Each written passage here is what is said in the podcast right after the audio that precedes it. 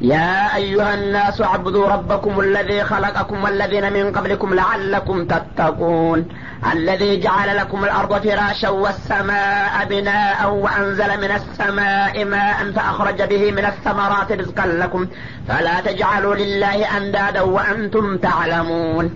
وإن كنتم في ريب مما نزلنا على عبدنا فأتوا بصورة من مثله وادعوا شهداءكم من دون الله إن كنتم صادقين. فإن لم تفعلوا ولن تفعلوا فاتقوا النار التي وقودها الناس والحجارة أعدت للكافرين يا أيها الناس اعبدوا ربكم الذي خلقكم እናንተ ሰዎች ሆይ ይላል አላህ ስብሓነሁ ወተአላ እናንተን ሁላችሁንም ያስገኘና የፈጠራችሁ የሆነውን ጌታችሁን በብቸኝነት ተገዙና አምልኩት አለዚ ኸለቀኩም አያ አውጀደኩም ምን አልአደሚ ካልነበራችሁ ያስገኛችሁና ያመጣችሁ የሆነውን ጌታ።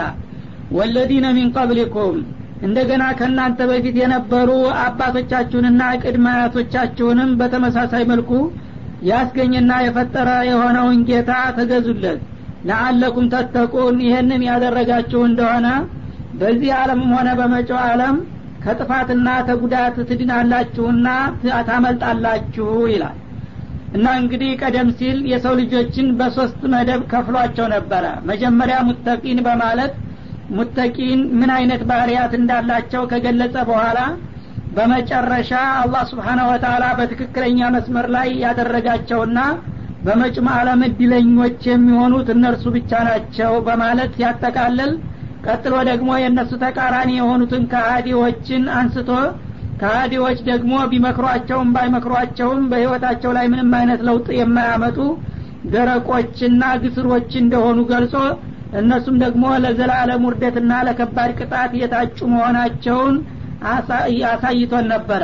ከዛ በመቀጠል ደግሞ ሶስተኛዎቹ ክፍሎች ከወዲህና ከወዳ እየዋዠቁ ወይም ከአማኞቹ አልሆኑ በአንድ ፊቱ ወይም ከካሃዲዎቹ ከሁለቱም ለመሆን የሚሞክሩና የሚያስቸግሩ ክፍሎች እንዳሉ ገልጾ በስፋት ስለ እነዚህ በጣም ሰፋ አድርጎ ለአስራ ሶስት አያቶች በመቀጠል ካብራራ በኋላ ሁሉንም እንግዲህ ማንነታቸውን አጋልጾ ሲያበቃ ከዛ አጠቃላይ ጥሪ ያቀረበላቸው ማለት ነው። አማኞችም በእምነታቸው እንዲጸኑና እንዲበረቱ ከሃዲዎችም ከክህደታቸው እንዲመለሱ ሙናፊቆችም ደግሞ ኒፋቃቸውን እንዲያስወግዱና አቋማቸውን እንዲያስተካክሉ አንድና ወጥ ወደ ሆነው ወደ ተውሂድ ጎዳና ጋበዛቸውና ጠራቸው ማለት ነው። ቢስሚናስ ያ አዩሃናስ የሚለው እንግዲህ ሙእሚንንም ካፊርንም ሙናፊቅንም ስለሚያካትት እናንተ ሰዎች ሆይ ይላል ሁሉንም ማለት ነው። እና ይህም መለያየታችሁን ተውና በመጀመሪያዎቹ ቡድኖች መስመር በመጠቃለል ሁላችሁም አንድ ብቻውን ሁኖ የፈጠራችሁንና ያስገኛችሁን እናንተን ብቻ ሳይሆን ከእናንተ በፊት የነበሩ አባቶችና ቅድመ ጭምር ያስገኘላችሁ የሆነውን ጌታ በብቸኝነት አውቃችሁ አምልኩትና ተገዙት በማለት ሁላቸውንም ወደ ተውሂድ ጎዳና ጋበዛቸው ማለት ነው። ይህንን ያደረጉ እንደሆነ በዚህ ዓለምም በጌታ ተመወቀስና ተመኮነን እንደሚድኑ እንደገና በመጩም ዓለም ደግሞ ከዘላለም ውርደትና ቅጣት እንደሚያመልጡ ተስፋ ቃል በመግባት ግብዣውን አቀረበላቸው ማለት ነው።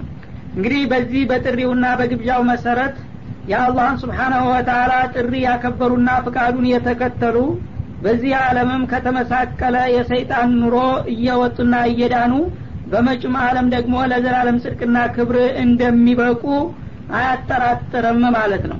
እዚህ ላይ እንግዲህ አላህ ስብሓናሁ ወተላ ወደ ዑቡድያ በሚጠራቸው ጊዜ ምክንያቱንም ጭምር እየጠቆመ ነው። አንድ ጌታችሁን ተገዙ ሲል አለዚ ኸለቀኩም አለቀጥሎ ማለት ነው። እሱ ብቻውን እናንተንና ከእናንተ በፊት የነበሩትን ትውልዶች ሁሉ የፈጠረ ይላል። በዚህ ደረጃ እንግዲህ ጌታ ነኝ ብሎ የሚቀርብ የለም ከአላህ በስተቀር። የአላህ ተውሂድ እንግዲህ እዚህ ላይ ነው ዋናው ምስጢሩ ያለው ማለት ነው።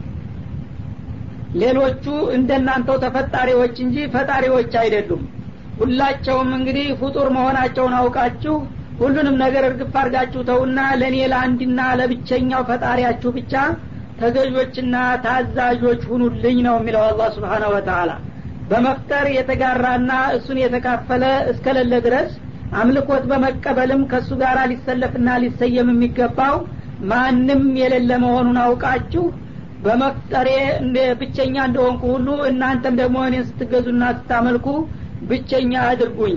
ይሄ የሆነ እንደሆነው እናንተ የምትድኑትና ተቅጣት የምታመልጡት ነው የሚለው። አለበለዚያ እኔ ብቻዬን ፈጥሬ ከፍጡሮች መካከል የተለያዩትን ክፍሎች ከኔ ጋር እየደረደራችሁ የምታመልኳቸውና የምትገዟቸው የምትፈሯቸውና የምታከብሯቸው የምትጸልዩቸው የምትነዘሩላቸው የምትሳሉላቸው የሆኑ እንደሆነ እኔ ብቻዬን ፈጥሬ እንደገና በአምልኮት ግን ተቀናቃኞች በዙ ማለት ነው። ይህ ከሆነ እንግዲህ እኔ ጋር በእጅጉ የምትጣሉ መሆናችሁን አውቃችሁ መጠንቀቅ አለባችሁ ይላል ማለት ነው? እዚህ ላይ እንግዲህ አላህን በብቸኝነት መገዛት ወይም ማምለክ በሚባልበት ጊዜ ሰዎች ማምለክ የሚባለውን ነገር ጠንቅቀው ስለማይረዱ ተሰገርንና ተጾምን ከዛ ሌላ ያለውን እንቅስቃሴ ለፈለግነው ነገር ብናደርግም ሽርክ አይመጣብንም ይመስላቸዋል ማለት ነው። በአጠቃላይ የዒባዳ ክፍሎችን ማወቅ አለብን። ዒባዳ በብዙ መልክ ነው የሚገለጸው ማለት ነው ያን ዒባዳ የተባለን ነገር ለአላህ ብቻ ማዋል ሲገባ ለተለያዩ ነገሮች በቀጥታም ሆነ በተዘዋዋሪ መንገድ የምናውለው የሆነ እንደሆነ ወደድንም ጠላንም እኛ አወቅነውም አላወቅነውም ዝሮ ዝሮ በአላህ ሌላን ነገር ማጋራት የሚባለው ነገር እንደሚመጣ አያጠራጥርም ማለት ነው። ስለዚህ አንድ ሰው ተሽርክ ጸድቻለሁኝ ኢባዳዬ ወይም አምልኮቴ ለአላህ ብቻ ነው ለማለት መጀመሪያ የኢባዳ ክፍሎችን ማወቅ አለበት ማለት ነው ያላወቀውን ነገር ይዤዋለሁ ወይም ትቸዋለሁ ማለት አይቻልምና ማለት ነው። እና ስለዚህ እንግዲህ አላህ ስብሓናሁ ወተላ ተውሂድ የሚባለውን ነገር የሁሉም ነገር መሰረት አድርጎ ነው ያስቀመጠው። እሱ ላይ መሰረቱ ከተናጋ ይህን አለም የሚሞላ የኢባዳ አይነት ደግሞ ሁሉ ቢሰራ ዋጋ የለውም። በአላህ ብቸኝነትና በብቸኝነት ተመላኪነቱ የሚጠራጠር ሰው ካለ ከዛ በኋላ እድሜ ልኩን ቢሰግድ እድሜ ልኩን ቢጾም ወይም ያለ ንብረቱን ዱኒያ የሚሞላ ጸጋ ቢለግስም ተውሂድ እስከሌለው ድረስ ያን ሁሉ ከንቱ ነው የሚሆነውና ተቅጣት ማያመልጥም ነው የሚለው። ከሁሉም በፊት ተውሂድ መጠበቅ አለበት። ከዛ በኋላ በእሱ ላይ ተመስርቶ ሌሎቹ ኸይራቶች ሁሉ ዋጋ ያወጣሉ ማለት ነው። አለዚ ጃአለ ለኩም ልአርض ፊራሻ አሁንም በብቸኝነት እንድትገዙትና እንድታመልኩት የሚፈለገው ጌታ ሌላም ውለታ አለው በእናንተ ዘንድ ነው የሚለው። እሱ ምንድን ነው ይህችን የሰፈራችሁባትንና የምትኖሩባትን መሬት ለእናንተ ምቹ አድርጎ የደለደለላችሁ ነው። እንደ ምንጣፍ የዘረጋላችሁ ማለት ነው። ብትቀመጡባት ብትተኙባት ብትቆፍሯት የፈለገውን ነገር ብታደርጓት ይህን አረጋችሁኝ ብላ የማትቃወም በጣም ምቹና ለእናንተ ተገዥ አድርጎ ይህችን መሬት የዘረጋና ያዘጋጀላችሁ የሆነ ጌታ ነው ታዲያ እሱ ባዘጋጀው መድረክ ሌላ እንደገና በአዲያን አማለክቶችን እንዴት ትደረድራላችሁ ማለት ነው? ሌሎች ጌቶች ካሉ እኔ መሬትን ስፈጥርና ስደለድል አብረው ማዘጋጀት ነበረባቸው። እኔ ብቻ ፈጥሬ ግን እነሱ እንደገና ሊመለኩ አይገባቸውም ማለት ነው። ወሰማ ቢናአ ሰማይን ደግሞ ከላይ እንደ ጣራ አድርጎ ያለምንም መደገፊያና ማንጠልጠያ በባዶ አየር ላይ ያስቀመጠላችሁና የሰየመላችሁ የሆነውን ጌታ በብቸኝነት ተገዙና ታዘዙ ይላል ማለት ነው። እና እንግዲህ የመጀመሪያው ውለታ እኛን ራሳችንንና ከኛ በፊት የነበሩ ወላጆቻችንን ማስገኘቱ ሲሆን ከዛ ቀጥሎ ደግሞ ሰዎች ከተገኙ በኋላ የሚኖሩበትና የሚሰፍሩበት ቦታ አስፈላጊ ነውና ይህን ማስገኘት የውለታውና የጸጋው ሁሉ መጀመሪያና መሰረት ነው ማለት ነው። ይህንን ያደረገላችሁ ነው አላሁ ልዋሂድ ማለት እዚህ ላይ መሬትን የዘረጋላችሁ የደለደለላችሁ በሚባልበት ጊዜ መሬት እንደ ምንጣፍ ሰጥ ብላ የተዘረጋች ነገር ናት ማለትን አያመለክትም። መሬት በመሰረቱ በአሁኑ ጊዜ እንደተረጋገጠው ክብ ናት እንደ እንቁላል የተከበበች ነገር ነች ማለት ነው እንደ ኳስ።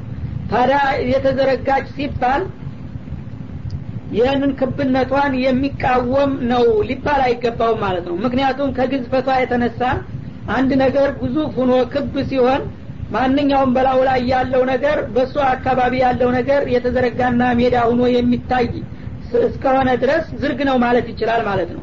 በአጠቃላይ ይዘቱና ሁኔታው ሲታይ ግን ጥቅልና ክብ ነው ማለት ይቻላል ማለት ነው። ለምሳሌ ጭንቅላት ክብ ነው።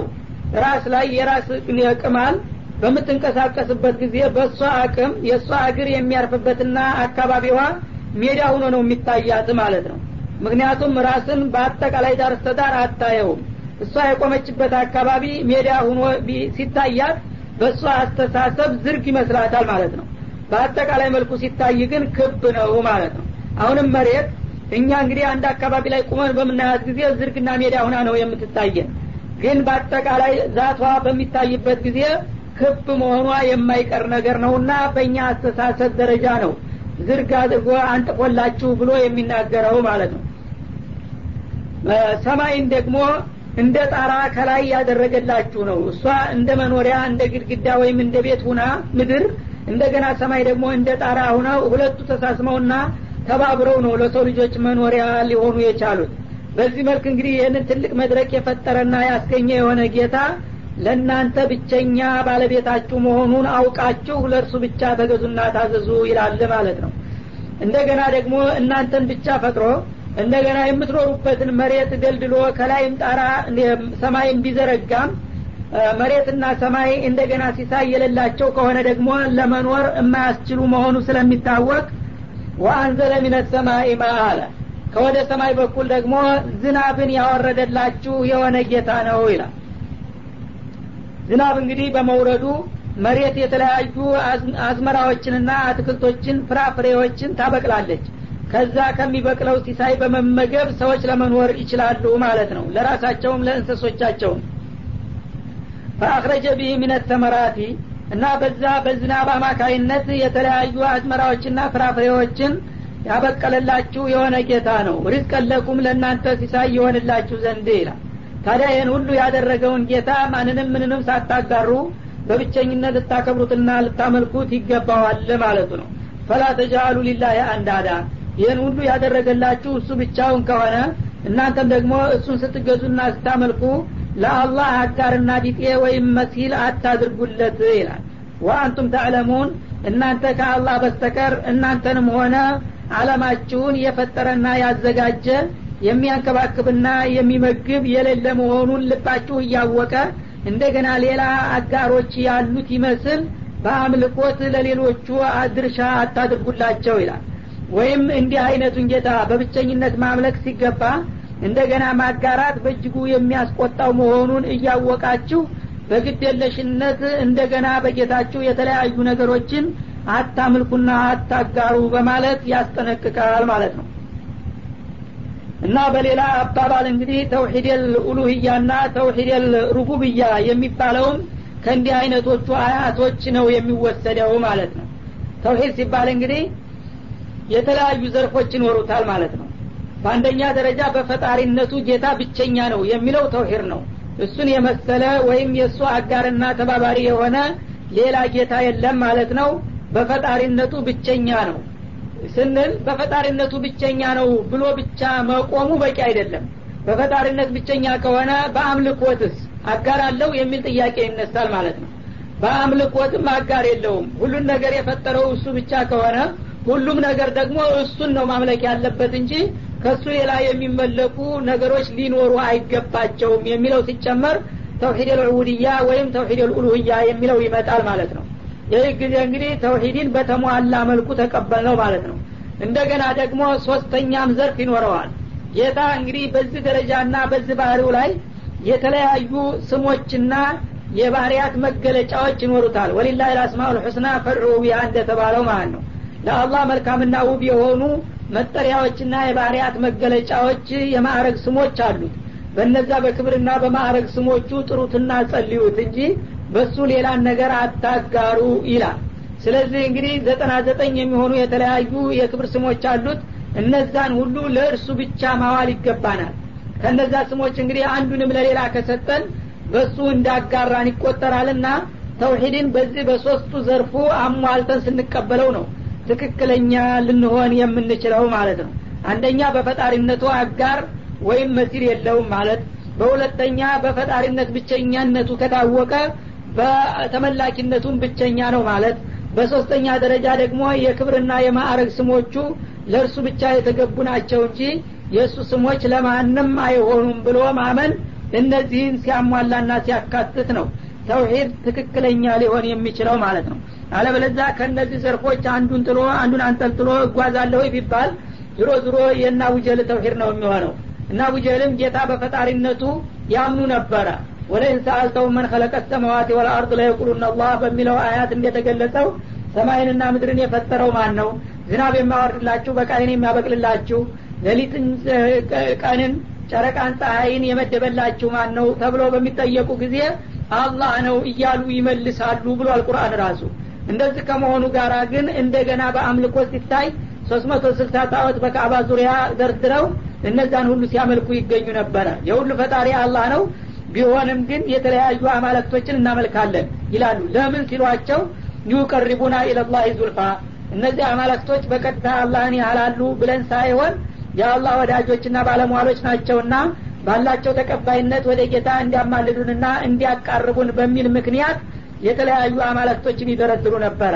እና ይህንን አማላጅና ገላጋይ ሸማጋይ በሚል ስም የሚደረደርን ነገር ነው አላህ አልቀበልም ብሎ ነቢይ ልኮና ቁርአን አውርዶ ያስወገዘውና ያስወገደው ማለት ነው። አሁንም ታዲያ ሰዎች በተለያየ ስምና መልኩ ጌታን በፈጣሪነቱ ቢያውቁትም በሌላ መልኩ ግን የጌታን መብት ለተለያዩ ነገሮች እየቆራረሱ በማደል ለምንድን ነው ሲሏቸው የአላህ ወዳጆችና ባለሟሎች ናቸውና እንዲያስታርቁንና እንዲያማልዱን የሚል ሰንካላ ምክንያት ይደረድራሉ። አላህ ስብሓናሁ ወተላ በቀጥታ እኔን ጌታችሁን ተገዙና ታዘዙ ከዛ በኋላ የምፈልጉትን ነገር ከኔ ጠይቁ ነው እንጂ ያለው ሸማጋይና ገላጋይ በሚል ስም የተለያዩ አማላክቶች እንዲደረደሩ አይፈቅድምና አይወድም ማለት ነው እና ከአላህ በስተቀር እንግዲህ ፈጣሪ መጋቢ የሌለ መሆኑን እያወቃችሁ እንደገና በመብቱ ተቀናቃኝና ተካፋዎች አታድርጉ እናንተ ይህን እያወቃችሁ የአዋቂ አጥፊ አትሁኑ በማለት ያስጠነቅቃል ማለት ነው። ወደዚህ አይነት ተውሂድ ነው እንግዲህ ቁርአን የሚጠራው አበክሮ ማለት ነው። በዚህ መልክ ሰዎች የማይቀበሉና የማይከተሉ የሆነ እንደሆነ የከንቱ ልፋት ነው የሚሆነው። እና ዝም ብለው በስሜታቸውና በልምዳቸው እነሱ የፈለጉትን የተወሰነ ነገር ተቀብለናል ብለው እንደገና ሌላ ያልፈለጉትን ደግሞ ገንጥለው የሚጥሉ ከሆነ አላህ እስልምናን በተሟላ መልኩ ነው እንጂ በከፊል በግማሽ በሩብ በሲሶ መቀበሉ ይበቃቸዋል አላለም። ምድኩሉ ፊሲልሚ ነው እንጂ ማለት ነው። እና እንግዲህ ተውሂድን በሚመለከት በአጭሩ እኔ የሁሉም ፈጣሪ እንደ መሆኔ እናንተ ደግሞ የእኔ ታማኝ ተገዦች መሆን አለባችሁ። ይህ የሆነ እንደሆነ ተቅጣትና ተውርደት ልትድኑ ተስፋ ይኖራችኋል ነው የሚለው። ይህ ተተጠበቀ ነው እንግዲህ የመዳን ተስፋ የሚኖረው። ይህ ከተናጋ የመዳን ተስፋ የላቸውም የሰው ልጆች ማለቱ ነው። ወኢን ኩንቱም ፊ ረይብ ሚማ ነዘልና አላ አብዲና ፈእቱ ቢሱረት ሚን ሚስሊህ እንግዲህ እኔም በሚመለከት ይህንን ይመስላል አቋሜ ይላል አላ ስብሓነ ወተአላ የሁላችሁም ፈጣሪ እንደ መሆኔ ሁላችሁም ለእኔ ብቻ በታማኝነት ማምለክና መገዛት አለባችሁ ብያችኋለሁ። በመለክቴ በኩል ከሆነ ደግሞ የምትጠራጠሩት ሊል ነው።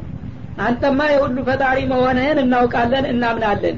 ግን ችግሩ ከአንተ በኩል መለክት ተልኳል የሚባለው ነገር እውነት ተልኳል ወይስ እንዲሁ ዝም ብሎ ነው የሚል ጥርጣሬ ከሆነ ያስቸገራችሁ ስለ እሱ ደግሞ የምነግራችሁ ይኖራል ይላል።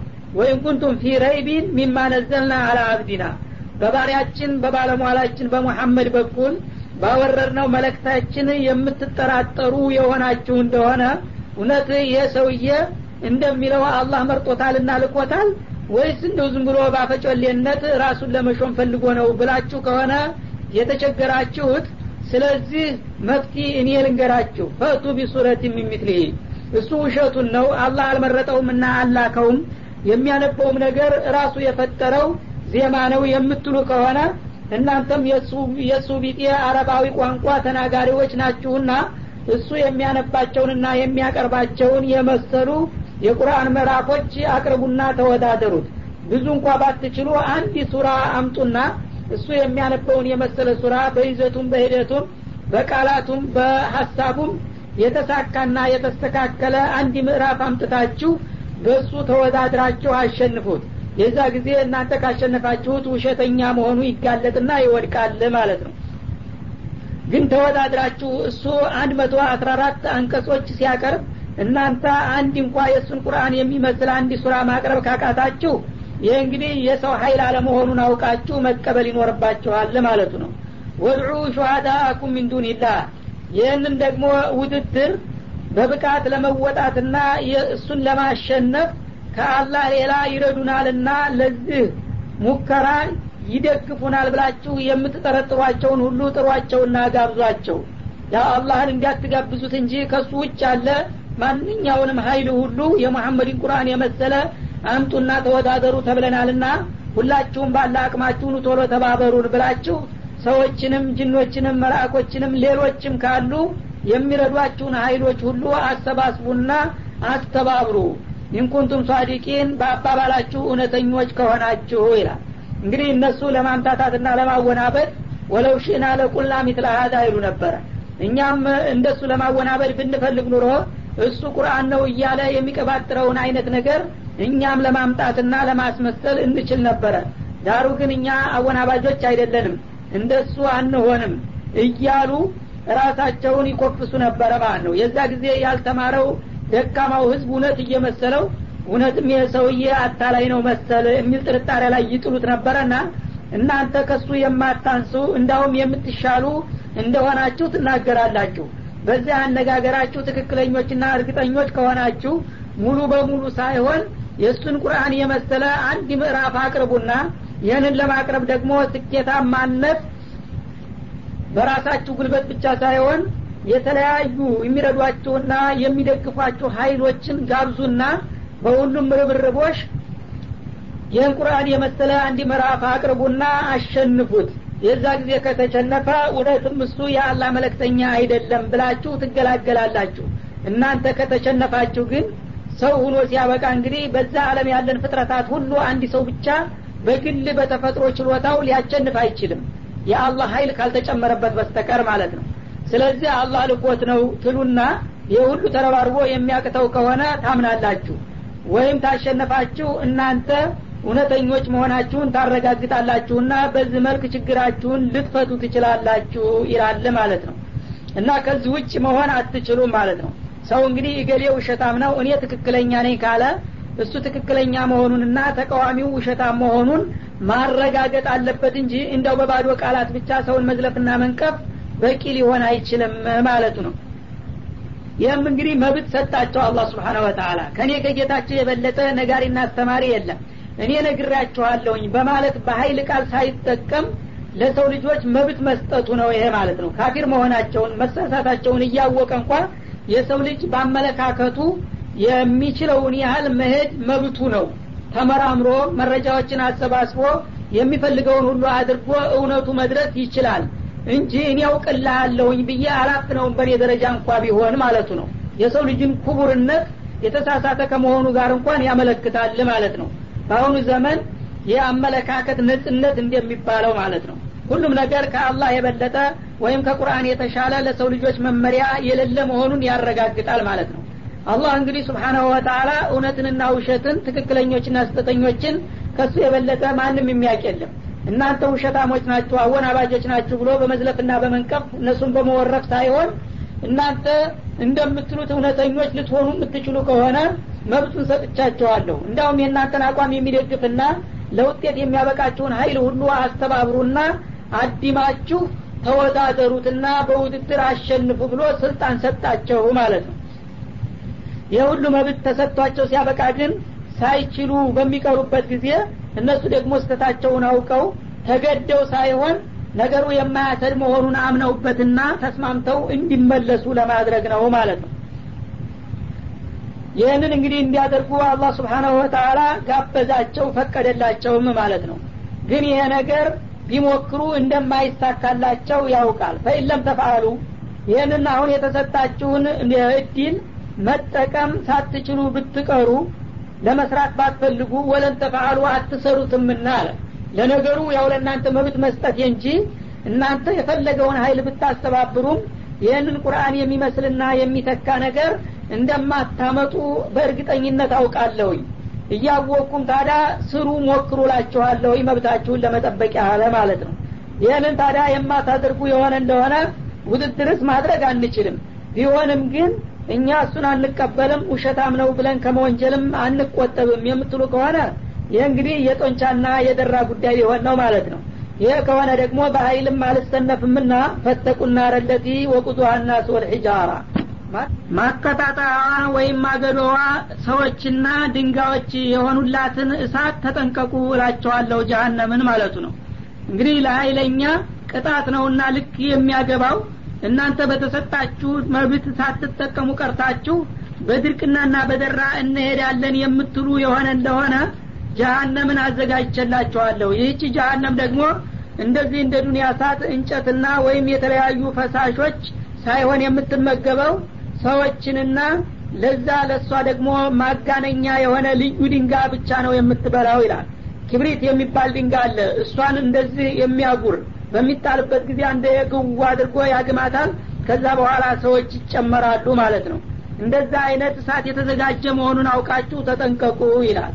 ወዒደት ሊልካፊሪን። የዚች አይነቷ እሳት ደግሞ ለእናንተ ቢጤዎች ከሃዲ ለሆኑ ህዝቦች ነው የተዘጋጀችውና በዚህ አይነት ቅጣት እንዳልቀበላችሁ ከወዲሁ ብታውቁና ብትጠነቀቁ ይሻላችኋል ነው የሚለው በእነዚህ በጥቂት አያቶች እንግዲህ አላህ ስብሓናሁ ወተላ አበክሮ ሊነግረንና ሊያስተምረን የፈለገው ነገር ቢኖር የሰው ልጆች ሁላቸውም ፈጣሪያቸውን በብቸኝነት እንዲያመልኩና የእሱን ፍቃድ እንዲያከብሩ እና ይሄን ደግሞ የሆነበት ምክንያቱ እሱ ሁላቸውንም የፈጠራቸውና ያስገኛቸው በዚህ ምድር ላይ እንዲኖሩ ያመቻቸላቸው መሬትን የደለደለ ሰማይን ከበላያቸው ያስቀመጠ ዝናብን የሚያወርድ በቃይን የሚያበቅልላቸው ከዛም ደግሞ እንደገና የተለያዩ ፍላጎታቸውን ሁሉ የሚያሟላላቸው መሆኑን ገልጾ ይህን ሁሉ ለሚያደርግላችሁ ጌታ እናንተም ደግሞ ታማኞችና ተገዦች መሆን አለባችሁ እንጂ እሱን ጨርሳችሁ መካዲም ሆነ ወይም ደግሞ በሱ ሌላ የማይረቡ ነገሮችን ሁሉ ማጋራትና መደርደር አይፈቀድምና ይህንን እወቁና ተጠንቀቁ በማለት መጀመሪያ ተውሂድን መሰረት አለ። ከዛ በኋላ አንተ እንኳ የሁሉ ፈጣሪና መጋቢ መሆንህን እናውቃለን። ችግሩ ግን መለክተኛ ነን እያሉ ከእኛ መካከል የሚነሱትና የተለያዩ ዜማዎች እያነበቡ ቁርአን ወረደልን የሚሉት ሰዎች ናቸው ያስቸገሩን። የምትሉ ከሆነ ደግሞ ለእነዚህም መፍትሁ እነሱ ውሸታምና እውነታም ለመሆናቸው ለምን አትወዳደሯቸውም እነሱ ነቢይ ነን ብለው አንድ ነገር ሲያመጡ እነሱ ያመጡትን ነገር እናንተም በተመሳሳይ መልኩ ለማቅረብ ከቻላችሁ እውነትም እነሱ አወናባጆች ናቸው ማለት ነው። ግን የሰው ልጆች በተፈጥሮ ችሎታቸው ከሚያደርጉት ውጭ የሆነ ነገር ካመጡ አንዱ ግለሰብ ብዙዎቻችሁ ተረባርባችሁ ልታደርጉት የማትችሉትን ነገር ካደረገ እንዳለው ከጀርባው ሌላ ሀይል አለበት ማለት ነው። የኔ መለክተኛ መሆኑ ነው የዛ ጊዜ ደግሞ በመለክተኝነቱ አላህ አንድን ሰው ከመረጠው ለምን እንዴት አይባልምና ከፍጥረታቱ የፈለገውን ቢመርጥም ተቀብላችሁ መከተል አለባችሁ እንጂ በምቀኝነትና ባልበለጥነት እሱ ከማን ተሽሎ ነው በማለት አተካራ መፍጠር የለባችሁም።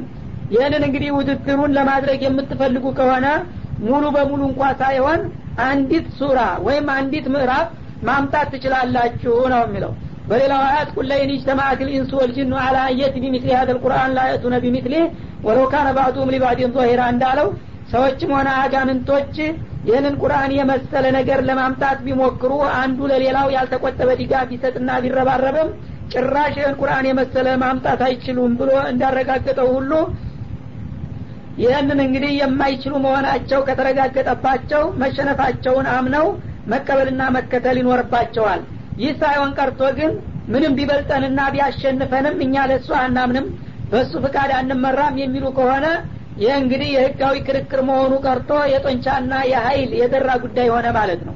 ይህ ከሆነ ደግሞ በደራም በኩል አላህና መለክተኛው አይሸነፉምና ለእንዲህ አይነቶቹ ትቢተኞች ልክ የምታገባ የጀሃነም እሳት አዘጋጅቻለሁኝ።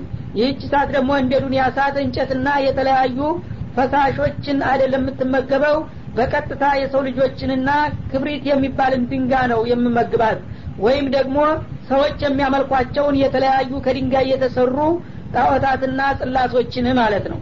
ለዛ የተዘጋጀው እሳት እንዲያጋጥማችሁ ከወዲሁ ተጠንቀቁ በማለት አስጠነቀቀ ማለት ነው። ይህቺ የጀሃነም እሳት ደግሞ መጀመሪያውንም የተፈጠረችውና የተዘጋጀችው ለካፊሮች ለካሃዲዎች ነው። የጌታቸውን ፍቃድ ለማያከብሩና በነቢዮች ለማይመሩ ነውና ይህ አይነት ቅጣት እንዳይደርስባችሁ ተጠንቀቁ በማለት አጠቃለለ ጥሪውን ማለት ነው።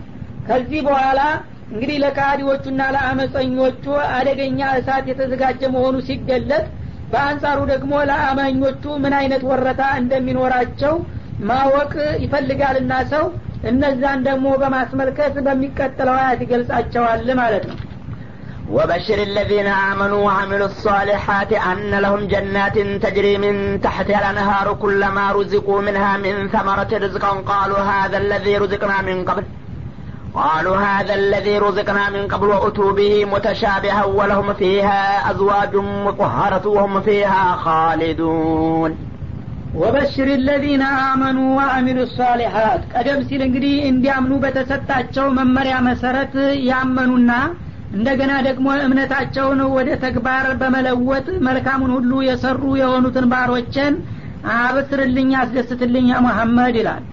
በምንድን ነው የሚያበስሯቸው? አነለሁም ጀናቲን ለእነሱ አትክልታማ የሆኑ የደስታና የፍስሐ አገሮች የተዘጋጁላቸው መሆኑን ንገራቸውና አብስራቸው ይላል። ተጅሪ ሚን ታህቲ አልአንሃር ከነዛ ከአትክልታማ አገሮቻቸው ከህንፃዎችና ከዛፎቹ ስር የተለያዩ ጅረቶች ወይም ፈሳሽ ወንዞች የሚሰራጩባቸው የሆኑ ይላል። የተለያዩ የጣፋጭ መጠጥ አይነቶች ሁሉ ልክ አላህ ስብሓነሁ ወተላ በቁጥራው ያለ ቧንቧው ያለ ቦይ በተለያየ አቅጣጫ የሚያሰራጭባቸው የሆኑ እጅግ የተዋቡና የተስተካከሉ ያማሩ አገሮች ተዘጋጅተውላቸዋል። እንዲህ አይነቶቹ ባሮቼ ነው የሚለው። ኩለማ ሩዚቁ ሚንሃ ከዛ ከጀነት ሲሳይ በተለገሱ ቁጥር እነዚህ አማኞች ሚን ተመረቲን እዛ ጀነት ውስጥ ገብተው ጀነት ካፈራያቸውና ካበቀለቻቸው አትክልቶችና የተለያዩ ጣፋጭ ምግቦች በተለገሱና በተቸሩ ቁጥር ይላል። ሪዝቃ አንድን ምግብ በቀረበላቸው ቁጥር ቃሉ ሀደ ለዚ ቀብሉ ካሁን ቀደም የተሰጠነው ወይም የተመገብነው አይደለም እንደ በማለት ሀሳብ ይሰነዝራሉ ይላል የጀነት ምግብ እንግዲህ አይነቱ ከመብዛቱ የተነሳ በአንዱ ከለር የተለያየ ጣዕምና ማዕዛ ያለው ምግብ ነው የሚቀርብላቸው ማለት ነው። እና ቀደም ሲል የተሰጣቸው ምግብ እንደገና ሌላ ቅያሬ በሚመጣ ጊዜ የቅድሙ ደግሞ የመጣ ይመስላቸውና ቅድም የበላ ነው አይደለም እንደ ደግሞ እንደገና እንዴት መጣ ይላሉ ቸኩለው ማለት ነው። ይህ ጊዜ አስተናጋጆቹ መላይኮች ወይም ውልዳን የሚባሉት ዙቅ አብደላህ ይለዋል። መጀመሪያ አስተያየት ከመስጠት በፊት ቅመሰው መልኩ መስሎብህ ነው እንጂ ጣዕሙ ሌላ ሊሆን ይችላል ይለዋል ማለት ነው። ወኡቱ ቢህ ሙተሻቢሃ እና ቀደም ሲል የተሰጠነው ምግብ ነው ብለው የተናገሩት በመልኩ ተመሳሳይ ሆኖ ስለተቀረበላቸው ነው። በአንድ መልክ የተለያየ ፍጹም የተራራቀ የሆነ ማዕዛና ጣዕም ያለው ምግብ ይቀርብላቸዋል ማለት ነው። እነሱ ግን መልኩ የፊተኛውን መስሎ ስለታያቸው የቅድሙ አይነት ምግብ መጣ ብለው ይናገራሉ። በአስተናጋጆች ግን ሌላ ምግብ እንደሆነ ይገለጥላቸዋል እንደተባለውም ሲቀምሱት ሌላ ሁኖ ይገኛል ማለት ነው። ወለውም ፊሃ አዝዋጁን ሙጠሃራ እና እንግዲህ የምግቡ አይነት ከብዛቱና ከአይነቱ መበርከት የተነሳ የሚያደናግር ቀደም ሲል የበላ ነው መልሶ መጣ የሚያሰኝ ነው ማለቱ ነው። አንድ ሁለት ሶስት ተብሎ የሚቆጠር ሳይሆን እልቆ መሳፍርት የሌለው ለተመልካቹ የሚያፈዝ የሚያደነግዝ አይነት ነው ማለት ነው የዛ አይነት ምግብ እንግዲህ ከተቸራቸው በኋላ ሳያልቅ ሳይደቅ ሁልጊዜ ዘላለም ይቀጥላል። ይህንን ይበላሉ ይጠጣሉ ይደሰታሉ። ከዛ በኋላ ደግሞ አንድ ሰው እንደ ልቡ ከበላ ከጠጣ የህይወት ጓደኛ ያስፈልገዋልና ተቃራኒ ጾታ ወንድ ከሆነ ሴት ሴት ከሆነ ወንድ ያሰኛታል ማለት ነው። የፈለገው ሀብታም ባለጸጋ ባለስልጣን ቢሆን ተቃራኒ ጾታ ከጎኑ ከሌለ ወይም የትዳር ጓደኛ ደስታው አይሟላለትም ማለት ነው። ለዛ ደግሞ ደስታቸውን ለማሟላት ሲል አላህ ስብሓናሁ ወተአላ የእነሱ አጣማጆች ወይም ጓደኛዎች ደግሞ ይፈጥርና ያዘጋጅላቸዋል ይላል። በዛ በጀነት ውስጥ ለእነዚህ ለአማኞችና ለመልካም ሰሪዎች አዝዋጁ ሙጠሀራ ንጹሐን የሆኑ ባለቤቶች ይኖሯቸዋል ይላል። እና ንጹሐን የሆኑ ማለት በውስጥም ሆነ በላይም ምንም አይነት እንከንና ጉድለት የሌለባቸው ፍጹም ንጹህ የሆኑ ባለቤቶች ይኖሯቸዋል ይላል እንደ ዱኒያ ሴቶች ሳይሆኑ ማለት ነው። የዱኒያ ሴቶች የፈለገው ያህል ቆንጆ ውብ ቢባሉ የተለያየ ተፈጥሯዊ ድክመት አለባቸው ማለት ነው። እንደ ሽንት ያለ እንደ ደም ያለ እንደ ንፍጥ ያለ ምራቅ የመሳሰሉ ነገሮች ይወጧቸዋል። እንደዛ አይደሉም የጀነት ሴቶች። ፍጹም ንጹሐን ናቸው። አንድ ነገር አስቀያሚ ነገር ከሰውነታቸው የማይወጣባቸው ናቸው ማለት ነው። ይህን ሲባል በወንዶቹም እንደዛው ነው። ምንም ነገር አይወጣባቸውም ማለት ነው። የጀነት ሰው ይበላል ይጠጣል። እንደ ዱንያ ግን የሽንት የቁሻሻ የተለያዩ ነገሮች መውጣት አይከተለውም። የበላው ምግብ በግሳትና በላበት ብቻ ነው የሚወጣው። ላበቱም ደግሞ ጠረን ሁኖ የሚያስቀይም የሚገባ ሳይሆን ልክ እንደ ሚስክ የሚጣፍጥ ራሱ እንደገና ጸጋ የሆነ ነው የሚሆነው ማለት ነው። የዚህ አይነት እንግዲህ ባለቤቶች እንዲጣመሯቸው ይደረጋል ይላል በውስጥም ደግሞ እንደዛው ነው። የዱንያ ሴቶች ምናልባት መልከኛ ውብ ቢሆኑም እንኳ ጸባያቸው ምናልባት ግርጭርጭ ከሆኑ ባለቤቶቻቸውን የሚያበሳጩ ይሆናሉ ማለት ነው። የአኸራ ሴቶች ደግሞ በጣም ባለቤቶቻቸውን አክባሪዎችና አፍቃሪዎች ናቸው። ዑሩበን አትራባ እንዳለው ማለት ነው። እና እያንዳንዷ ሴት ከእሷ ባል የተሻለ አላህ ጭራሽ ፈጥሮ የማያቅ ይመስላታል። በዚህ መልክ ነው የምታምነው። እና ሌላን እንኳን የመናቅና እሱን የማዋረድ ሁኔታ ቀርቶ እንዲያውም የእሱ አይነት ነገር ጭርስ እንዳልተፈጠረ በማመን ለሱ ያላት አክብሮት እጅግ የላቀና የከበደ ነው የሚሆነው ነው የሚለው። እና ይህን አይነት እንግዲህ ጸጋ የተሰጠው ሰው እድሉ የተሟላ እንደሚሆን ነው። ከዚህ በኋላ እንግዲህ የሚበላው የሚጠጣው የሚለበሰው የሚጌጠው እንደገና ደግሞ የትዳር ጓደኛ የተዋበና የተስተካከለ ከሆነ በኋላ ሰው ምንድን ነው የሚመኘው? እድሜው እንዳያጥርበት ብቻ ነው ይህን ነገር ላለማጣት ማለት ነው በዚህ በኩል ደግሞ ስጋት እንዳይመጣ ወሁም ፊሃ ካሊዱን ይህን ሁሉ እድል ካገኙ በኋላ ደግሞ በዛ በጀነት ውስጥ ለዘላለም ነዋሪዎችና ዘውታሪዎች ይሆናሉ እንጂ እንደ ዱኒያ አንድ ሰሞን ተደስተውና ተብለጭልጨው እንደገና የሚረግፍ የመስከረም አበባ አይደለም እድላቸው ማለት ነው። ለዘላለም ወጣቶች ባለጸጋዎች እንደገና ደስተኞች ሁነው ሁልጊዜ ይኖራሉ እንጂ እንደ ዱኒያ በማርጀት በመታመም በመሞት በተለያዩ ነገሮች እድላቸው አይኮላሽባቸውምና በዚህ መልክ ነው ወዳጆችን የማስተናግዳቸው በማለት ሁለቱንም ቡድኖች እንግዲህ ወደፊት የሚጠብቃቸውን ነገር በአጭሩ አስቀመጠው ማለት ነው። የፊተኞቹ እንግዲህ የጀሃነም ማገዶ ሁነው ለዘላለም ሲቀጥሉ እኒኞቹ ደግሞ በዚህ በተሟላና በተስተካከለ ህይወት ውስጥ ዘላለም ይቀጥላሉ ተብሏል። እና እነዚህን ሁለቱን ውጤት እንግዲህ እያወቀ ሰው ከየትኛው ጋራ እንደሚሰለፍ ምርጫው ለራሱ ተትቶለታልና ይህንን ይወቁ የሰው ልጆች በማለት በቀጥታ እንግዲህ የኢማንንና የኩፍርን ሁኔታ በማያሻማ መልኩ ያስቀምጠዋል ማለት ነው። እዚህ ላይ እንግዲህ ማንኛውም ሰው ለካሃዲዎች በክህደታቸው ምን እንደተደገሰላቸው ለአማኞችን በእምነታቸው ምን እንደተዘጋጀላቸው ሲያስብና ሲያስተውል ከየትኛው ጋር መወገን እንደሚገባው መገመቱ አያዳግትም። ዳሩ ግን አንድ ነገር በስሜት ብቻ መከተሉ በቂ አይሆንምና ከሃዲዎች ለዚህ አይነት ውድቀት የሚያበቃቸው ክህደት ምን ይመስላል? ክህደት ማለት ምንድን ነው ለመሆኑ? አማኞች ደግሞ በእምነታቸውና በመልካም ስራቸው የአይነት እድል ያገኛሉ ሲባል እምነት የሚባለው ነገር ምን ይመስላል? መልካም ስራ እንዴት ነው የሚለውን ነገር ጠለቅ ብለን መመልከትና ማስተዋል ይገባል ማለት ነው። ክህደት የሚባለው ነገር ብዙ ዘርፍ ይኖረዋል። በመጀመሪያ ደረጃ ፈጣሪ መኖሩን ጨርሶ መካድ ማለት ይሆናል በሁለተኛ ደረጃ ግን መኖሩን ቢያውቅና ቢያምንም የእሱን መብት መካድም እንደዛው ክህደት ይባላል ማለት ነው። ፈጣሪ አለ ግን ቢኖርም እኔ ለሱም ማደርግለት ነገር የለም ካለ መኖሩን ብቻ መቀበሉ አማኛ ያደርገውም ያው ክህደት ውስጥ ነው ማለት ነው። እንደገና ደግሞ መብቱንም በከፊል ተቀብሎ በከፊል የሚተው ከሆነ እንደዛው ነው።